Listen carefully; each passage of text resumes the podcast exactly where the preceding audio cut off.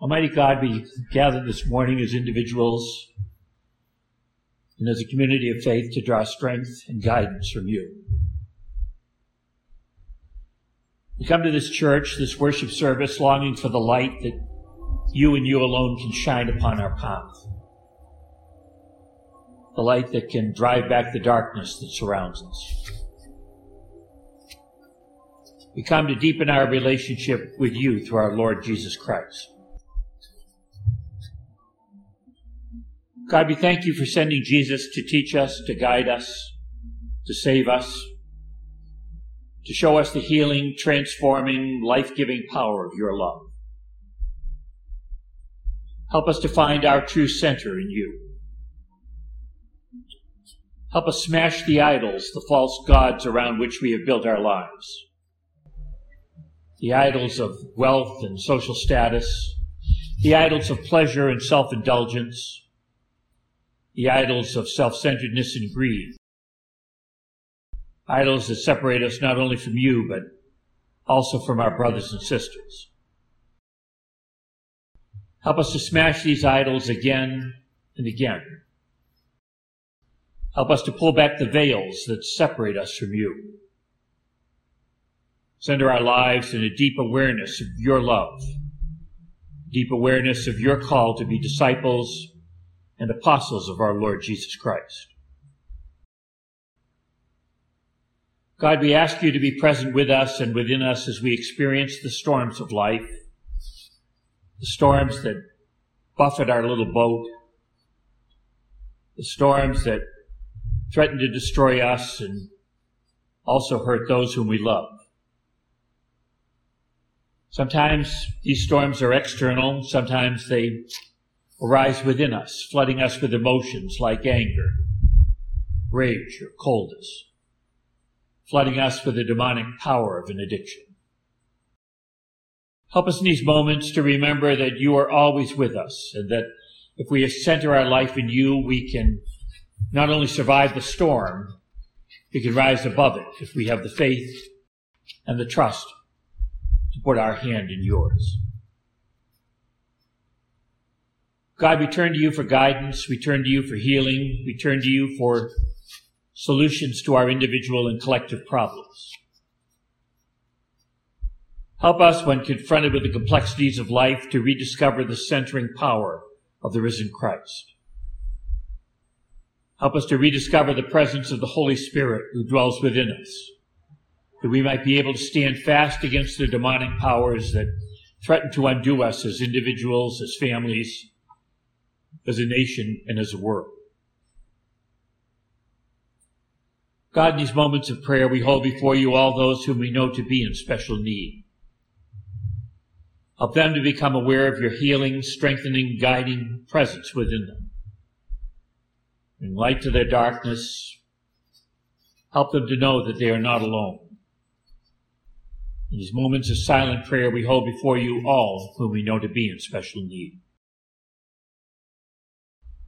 We ask this our sanctuary prayer and our many prayers, both spoken and unspoken, in the Spirit of our Lord Jesus Christ, who taught us when we pray to say, Our Father, who art in heaven, hallowed be thy name. Thy kingdom come, thy will be done on earth as it is in heaven. Give us this day our daily bread and forgive us our trespasses as we forgive those who trespass against us. And lead us not into temptation, but deliver us from evil. For thine is the kingdom and the power and the glory forever. Amen. This morning for our scripture lesson, we'll be returning to the Gospel of Mark. As you recall, way back probably in the spring, we decided to do kind of a Bible study of the book of Mark. We're kind of working our way through it. We're roughly up to the fourth chapter. As you know, we don't rush into things in this church. But, uh, but the scripture lesson this morning is taken from the Gospel according to Mark, the fourth chapter, verses 35 to 41. On that day, when evening had come, Jesus said to his disciples, Let us go across to the other side. And leaving the crowd behind, they took him with them in the boat, just as he was. other boats were with him. A great windstorm arose and the waves beat into the boat so that the boat was already being swamped. But Jesus was in the stern, asleep on the cushion, and they woke him up and said to him, Teacher, do you not care that we are perishing? Jesus woke up and rebuked the wind and said to the sea, Peace, be still. Then the wind ceased and there was a dead calm. He said to the disciples, Why are you afraid? Have you still no faith? And they were filled with great awe and said to one another, Who then is this that even the wind and the sea obey him? Sends our scripture lesson for this morning. The words of my mouth and the meditations of our hearts be acceptable in your sight, O God, our strength and our Redeemer. Amen. He woke up and rebuked the wind and said to the sea, Peace, be still. Then the wind ceased and there was a dead calm. Someone recently left a book on my desk downstairs It was either someone from our church or the cleaning people, who, by the way, are doing a great job in my study as well as the church. I assume it was meant as an anonymous gift. The book is the Oxford Book of Prayer. Anything that's issued by Oxford University Press, especially when it has to do with religion, is absolutely first rate. And this book, copyrighted 1985 is no exception. What I found especially interesting about this book is that in addition to 257 pages of Christian prayers, it includes prayers from Jewish, Native American, Buddhist, Zoroastrian, Muslim, Baha'i, and other religious or spiritual traditions. It concludes with a section entitled Prayers towards the unity of mankind. If we look past the use of the exclusive term mankind, remembering that this was written way back in the 1980s, I think this is a beautiful and meaningful way to conclude a book on prayer. So whoever gave me this book, thank you. It is an absolute gem. One other section of this book immediately caught my attention. In addition to the prayers of the psalmist, prayers of Jesus, the prayers of Paul, and different kinds of prayers, there's a section entitled Prayer as Listening. In the editor's introduction to this section, the eminent Anglican churchman and theologian George Appleton wrote, quote, Prayer is a relationship with God. Such relationship presupposes communication from both sides. Not only does a person pray to God in words or unspoken thoughts, but also God communicates with the person in intuitions, often so clear that they can be interpreted into direct speech. At such times, God's initiative is clearly apparent, and the heart is moved to respond in prayer or silent worship, or in inspired and obedient word and action. Unquote. I trust you have all had this experience at one time or another, perhaps even during Sunday morning worship. You have the sense that God is communicating with you. Your heart, as Appleton says, is moved to respond. Or as the Methodist reformer John Wesley has said, your heart is strangely warm. Appleton goes on to include a quote from the Danish existential philosopher and theologian Soren Kierkegaard, my love, Kierkegaard tells us the immediate person, Kierkegaard puts the word immediate in quotes, thinks and imagines that when he prays, the important thing the thing he must concentrate upon is that God should hear what he is praying for. Yet in the true eternal sense, it is just the reverse. The true relation in prayer is not when God hears what is prayed for, but when the person praying continues to pray until he is the one who hears, who hears what God wills. The immediate person, therefore, makes demands in his prayers. The true man of prayer only attends. This way of thinking about prayer, again, please excuse the exclusive pronouns, is congruent with the approach we studied in our Tuesday afternoon spiritual study and growth group way back when we used to meet. The approach to prayer that was articulated by Brother Lawrence of the Resurrection. In the mid 17th century, Brother Lawrence, a barefoot Carmelite monk, developed a spiritual discipline that came to be known as the practice of the presence of God. Brother Lawrence, who was not a highly educated man, became a spiritual giant solely through this spiritual practice. The spiritual practice is simple, something each of us can do. Brother Lawrence believed that we should be in constant conversation with God or Jesus. And this conversation should go both ways. We should listen at least as much as we speak. He maintained that this is really the only spiritual discipline and the only type of prayer that we need to practice. The heart of our Christian faith is not holding a set of orthodox beliefs or even attending church regularly. Though, of course, I hope you do. It is deepening our relationship with God through Christ. The practice of the presence of God is based on our awareness of God's presence within us. Our conversation with God shapes our soul through a dialogue with that God who is the center of our own individual life and also the center of the entire universe. As we open ourselves to God, as we talk with God and listen to God, we allow God to create us then through us, God can create a new world.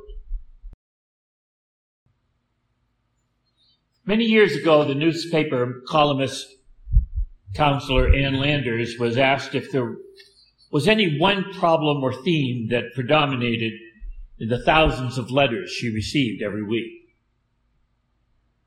Without hesitation, she replied that the one problem that stands out above all others is the problem of fear. Ann Landers said that many people are afraid. They are afraid of losing their health. Afraid of losing their wealth. They are afraid of losing their job. They're afraid of losing their loved ones through divorce or death. They are afraid of change even when the present situation is intolerable. And by the way, I know many people who fall in this, into this category. And it's sad. Many people in our youth oriented culture are afraid to go old, grow old. They're afraid of the many afflictions, both physical and mental, that can accompany old age. They are afraid of death. They are afraid that on their deathbed, when they look back over their life, they will see quite clearly that it has been wasted. They fear at the point of their death hearing that inner voice that spoke to Ivan Ilyich in Tolstoy's The Death of Ivan Ilyich. When Ivan was on his deathbed, the voice of his soul spoke to him. And it said, You did it all wrong. I think this would be my greatest fear. The fear that on my deathbed, my soul would whisper to me that I did it all wrong. That I missed the point of my life. That I wasted the precious life that God had given to me. The people of whom Ann Landers speaks are basically afraid of life. the storms of life, storms from without and also the storms within, the storms that rise up within us, the storms that each of us will inevitably experience. It Seems to me that people who are flooded with this kind of fear, this kind of generalized anxiety, must be facing life without being conscious of the loving presence and guidance of that God who dwells within. They must be facing life without Christ. I find it interesting that many of the people who suffer from excessive fear or anxiety claim that they are Christians and may even be listed as members of a church. I wonder how many of them talk with God or Jesus in their daily life. I suspect that most fearful people do not practice this spiritual discipline. Or if they do, they don't listen. This morning, as I mentioned, we're returning to our ongoing Bible study of the Gospel of Mark.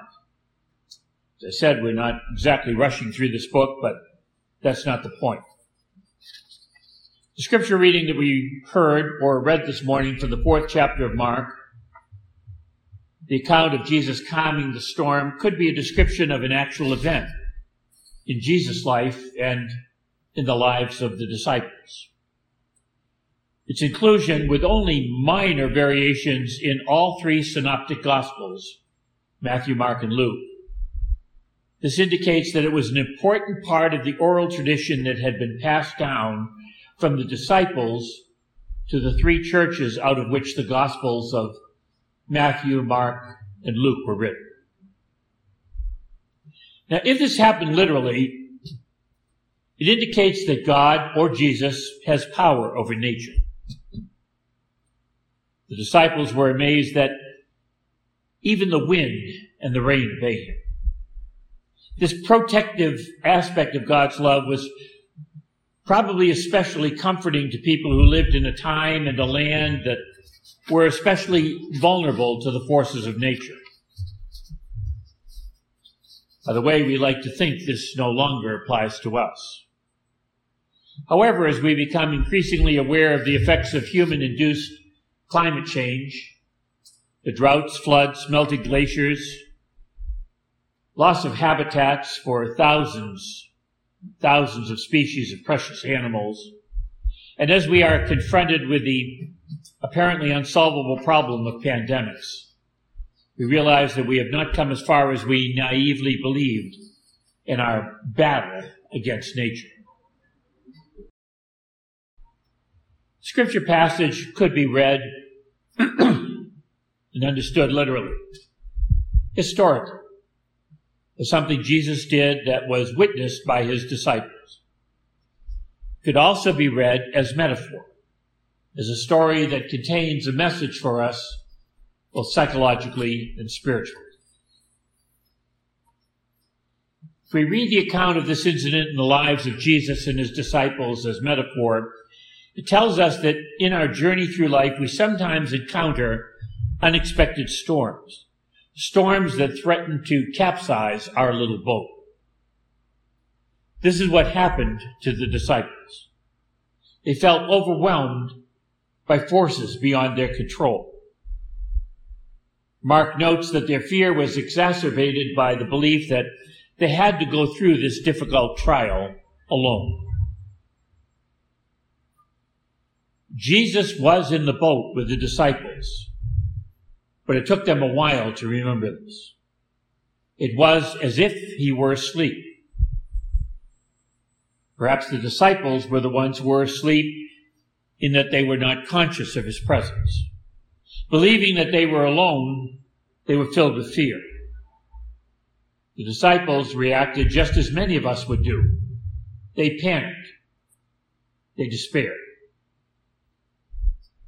Then the disciples remembered something. They remembered that Jesus was very near to them. If only they could awaken him, the storm would subside. They talked to him. He awoke, and they once again experienced the calm of those whose lives are centered in God. I don't know if Jesus literally stilled the storm on the lake. He could very well have done this. As my father used to say when we discussed a passage of scripture like this, if there were one person in the history of civilization who could have stilled the storm, it would have been Jesus. However, even if Jesus was able to do this, I am not particularly impressed. Of all the things Jesus did and said, stilling the storm is low on my list of importance. It's impressive, but it doesn't make the world a better place. And it doesn't make me a better person. Jesus may or may not have stilled an actual storm, the squall that suddenly sprang up while they were out on the lake. However, I do believe that he stilled the storm within the disciples. I don't have a lot of evidence that God goes out of his way to manipulate nature to make life safer or easier for us. I don't believe that God sent Jesus into the world to remove or eliminate obstacles. I believe that God in Christ is there to comfort us, to guide us, to strengthen our faith that we might not only carry our burdens, but that the burdens we carry might shape our soul. We need to remember that during the stormy times of our life, Jesus is with us in our little boat. All we need to do is awaken him. Perhaps it is more accurate to say that we need to awaken to him, that we need to become conscious of his presence. How do we do this? We do this by talking with him in both our worship service and in our daily life. Then during the conversation, we take time to listen. When we do this, we become conscious of his presence, both with and within us. Brother Lawrence tells us how we can do this. All we need to do is practice the presence of God. We begin by opening ourselves to Christ's presence within us. Then we can talk with Him and listen to Him. Whether we picture the spiritual presence as God or Jesus, what is important is that we talk to Him and that we listen. This practice helps us become conscious of His guiding presence during the storms, the difficult periods of our life. F.W. Boreham, the great Christian missionary, relates an incident that occurred during the early days of his ministry in Australia. Reverend Boreham went to call on one of his elderly, elderly parishioners. Entering the room where the old man lay, he noticed a chair pulled up beside the man's bed. I see that I am not your first visitor today, said Boreham. The old man told him that he was. Boreham then asked about the chair. The old man explained that when he was a small boy, he had difficulty praying. His pastor suggested that he place an empty chair next to him when he prayed and pretend that Jesus was sitting in that chair like an attentive friend. The old man said it worked for him as a child and that he had maintained the practice ever since. Boreham stayed for a while, prayed with his parishioner, and then left. Few days later, the man's daughter came to tell him that her father had died. I was out of the room only for a short time, said the daughter. When I returned, he was gone. There was no change in him except I noticed that his hand was resting on the empty chair. When the storms of life arise, whether they are external storms or internal storms, storms arise within you, put your hand in Jesus' hand. Talk to him. Listen to him. Let him calm the storms of your life or at least give you the strength and the courage to bear them. When you do this, you're practicing the deepest kind of prayer. Let us pray. Almighty God, we thank you for being with us in the little boat which we try to navigate as we move through the various storms and calms of our life. We know that you are always with us, that you are always within us, but we are not always conscious of you. Help to awaken within us a sense of your presence, that we might call on you and and calling on you and speaking to you and listening to you, restore you once again to the center of our life. Thank you for your presence. We pray that you will guide us with your centering power in the days to come. We ask this in Jesus' name. Amen.